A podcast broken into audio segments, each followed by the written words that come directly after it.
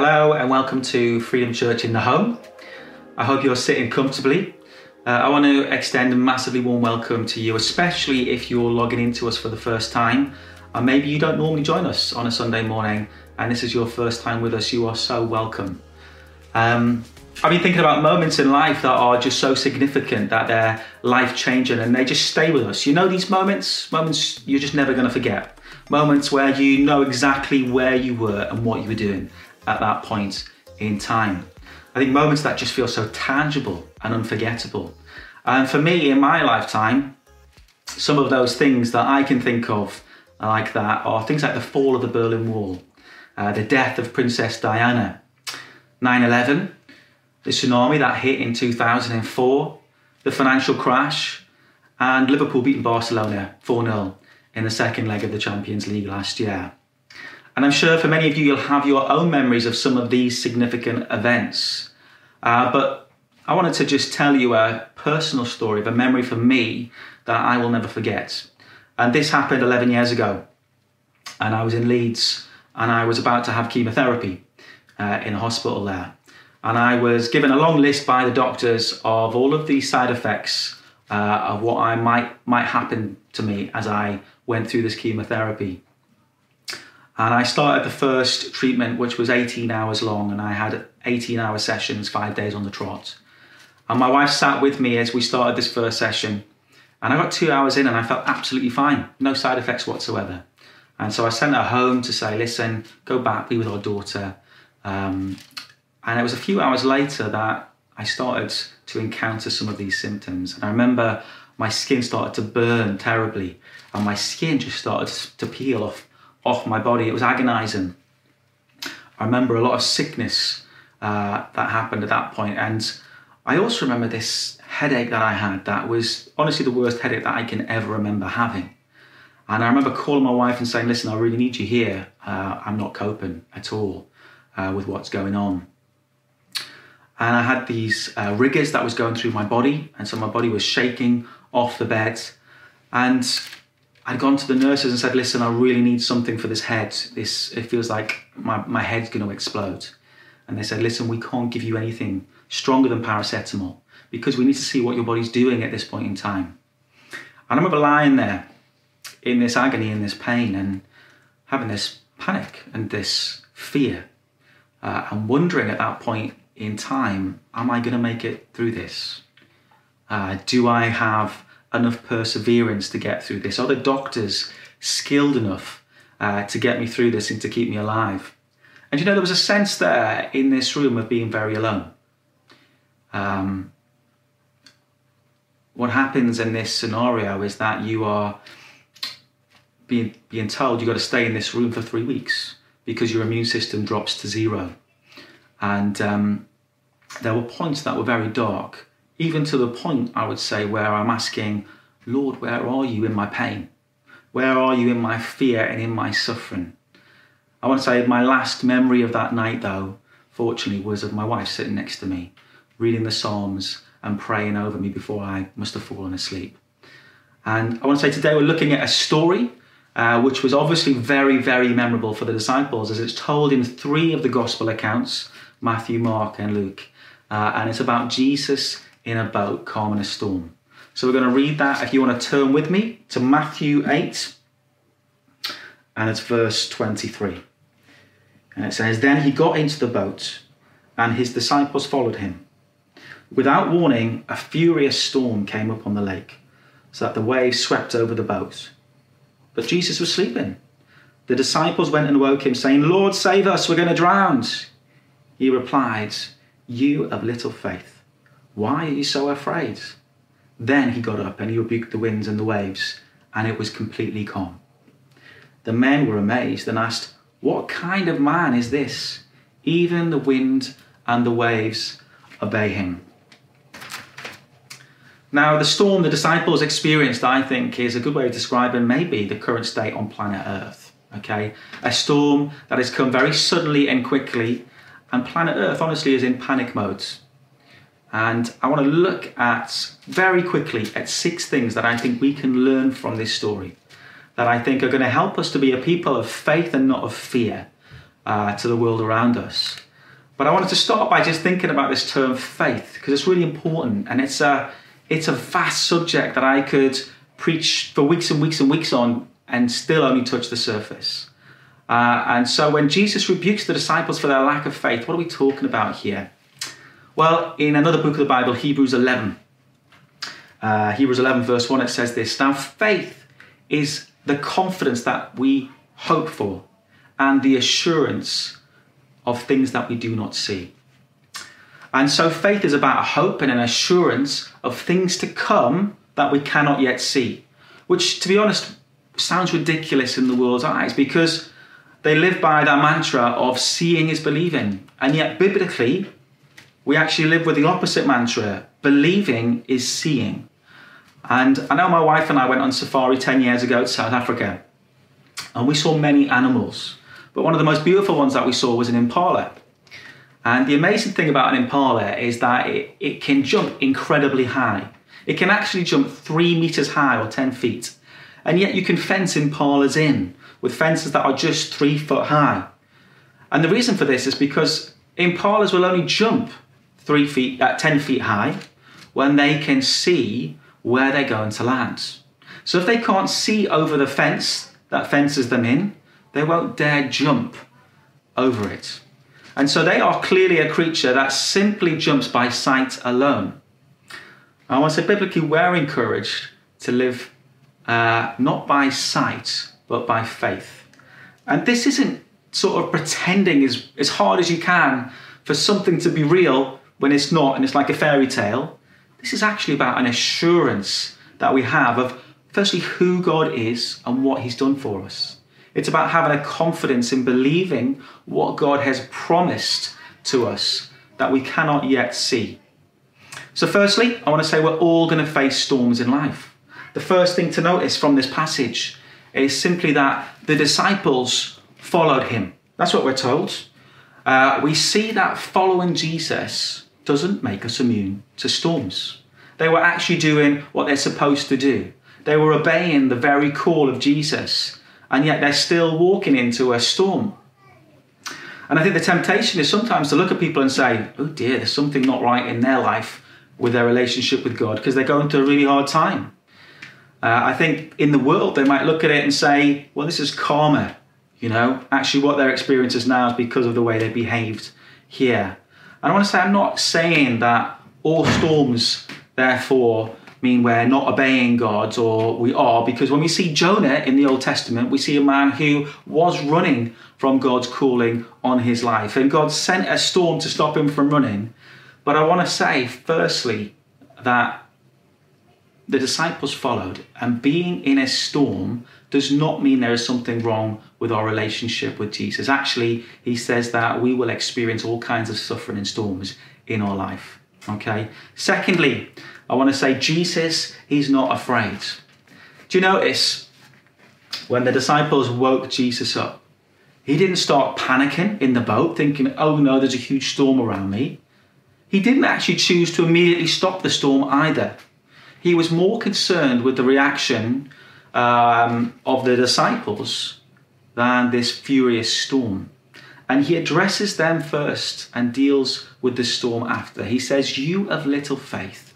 Why are you so afraid? I want to say, when we're talking about the coronavirus here, this isn't something that's come out of the blue for him. Jesus isn't panicking now, wondering what plans he now has to put in place to manage this storm. What's he going to do by the fact that his church cannot meet in a building? He knows his authority, and he's told his disciples, uh, We're going to get to the other side of this lake. And he has total faith and trust that this storm is not going to stop them from reaching their destination. Thirdly, I want to say he is trustworthy. Do you know within that group of disciples, there were some very experienced fishermen. They would have been very confident in how to navigate about. They would have been probably the least fearful people in the face of choppy waves on those waters. They would have perfectly understood the structure of this boat and how the sails would work and what sort of weathers it would be able to entail. And yet there was something that happened in the midst of this storm that was so terrifying. It was like they seemed out of control. And where we think they might have put their confidence in their own abilities or in the boats, they recognized something. They recognized this storm was so vast, so severe, that it would have destroyed them. And here we are in the storm of COVID 19. And it does really feel a little bit like we're out of control. We don't have a grip on this virus. And um, I think there's things to learn here about what we put our trust in, okay, and what we can not put our trust in. And, you know, even as we look at government actions and legislations, they're precarious, okay? We see the financial markets crashing to the floor around us and they're useless as putting our trust in finances. As good as our health system is, actually, as far as saving everybody, we know that is not going to be manageable. We know there have been many deaths that have come. And it's an excellent healthcare system. And I love the fact that our health workers are working incredibly hard. And for me personally, I've benefited so much off our NHS. And yet I can't put my entire trust and faith in the NHS to save me. And even our communities, I've been amazed as we've seen just the vast numbers of volunteers uh, come forward to say, we want to serve the community in this way. And yet we also see other elements of community disobeying, seeming to be very blasé about the dangers, one to themselves and secondly to others. I want to say the one good thing that happened in this boat that the disciples' helplessness and fear did was actually to turn them back to Jesus. They went to the only one who could help them in this time. And storms have a way of taking us back to Jesus. And I want to say we must remind ourselves that Jesus is in the boat with us, isn't he? And um, he's promised he will never leave us. And for many of us right, right now, we're in our homes as we should be. But I want to say Jesus has come into our homes. He's come into our lives and now he dwells in us through the power of his Holy Spirit. He's described as Emmanuel, God with us. And I want to say, no matter how scared you are at this point in time, no matter what you're facing, and for some of you, do you know, that might be the grief of a loved one, that might be economic ruin. Um, I want to say, Jesus is with you. He will not leave you no matter what you're facing. Okay? Fourthly, I want to say, He loves you. The disciples end up blaming Jesus in Mark's account. They say, Teacher, don't you care if we drowned? And you know, despite seeing Jesus heal with the utmost compassion and care and teach profound mysteries, they are still unsure about his care for them. Despite Jesus hanging with these guys for three years and giving all of his time and his heart to these guys, they're questioning whether he really loves them. And you know, fear can do that. Fear, I think, creates a form of spiritual amnesia, and we seem to forget all the things that we've seen God do and promise us. I don't know if you've experienced that in this time, but I want to say the truth is that He really does care for them. And you know, He wakes up immediately in their cry in the midst of this storm. And you know, when my children were younger and they used to wake up in the middle of the night, now more aptly it's our puppy who wakes up in the night crying. If I'm honest, I'm totally oblivious. I don't hear a thing that happens, but my wife will wait, wait to the smallest sound that goes on. It's like she's tuned into their voices, uh, even when she's in a deep sleep. And I find it funny here that Jesus could sleep through this howling storm, uh, the thunder and the waves crashing against the boat, and yet when the disciples speak, he awakes. And um, it's like he's tuned in to their voices. And I want to say he does love us, okay, just as he loves the disciples. He loves us with an everlasting love. Uh, so much so that he chose to lay down his life for you and I at the cross. And I want to say to you, if it was just you right now, I can tell you he would do it again and again because he loves you and he wants you to know and be assured of his love for you. And he is attentive to your prayers. He's attentive to your voice and your call. And so at this time right now, whilst we're in our homes, what can we do? We can call on Him. Fifthly, I want to say He really is all powerful. Fear, as I mentioned, can lead us into this spiritual amnesia. Uh, and the disciples had just witnessed these amazing miracles throughout all of the three Gospels. But in Matthew's here, they've just witnessed a leper being healed, they've witnessed a Roman centurion servant being healed from afar. And in verse 16 of chapter 8, it says this When evening came, many who were demon possessed were brought to him, and he drove out the spirits with a word, and he healed all of the sick.